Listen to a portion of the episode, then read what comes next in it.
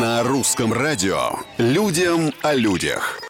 Всем привет, это Петр Кузнецов и необычные истории жизни обычных людей. Казалось бы, футболистам сборной Китая, обычным футболистам запретили делать обычные татуировки. Да и вообще все татуировки на свете. Тем, у кого они есть, следует самостоятельно их удалить. Так решило Государственное управление спорта КНР. Для молодежной сборной до 20 лет и юниорских сборных категорически запрещен набор спортсменов с татуировками.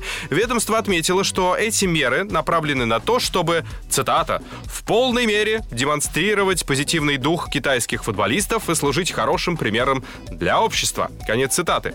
Напомню, что в январе 2018, то есть 4 года назад, в власти КНР запретили показывать по телевизору знаменитостей с татуировками. Людям о людях.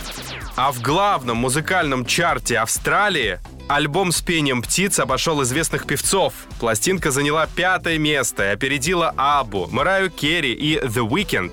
Сборник под названием Songs of Disappearance, песни исчезновения, состоит из записей пения 53 самых редких птиц страны, находящихся на грани исчезновения, сообщает ABC News.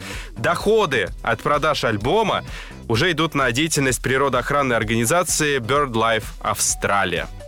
Благородно. На сегодня все. Совсем скоро новые истории и новые, я надеюсь, такие же герои. Пойду послушаю пение птиц.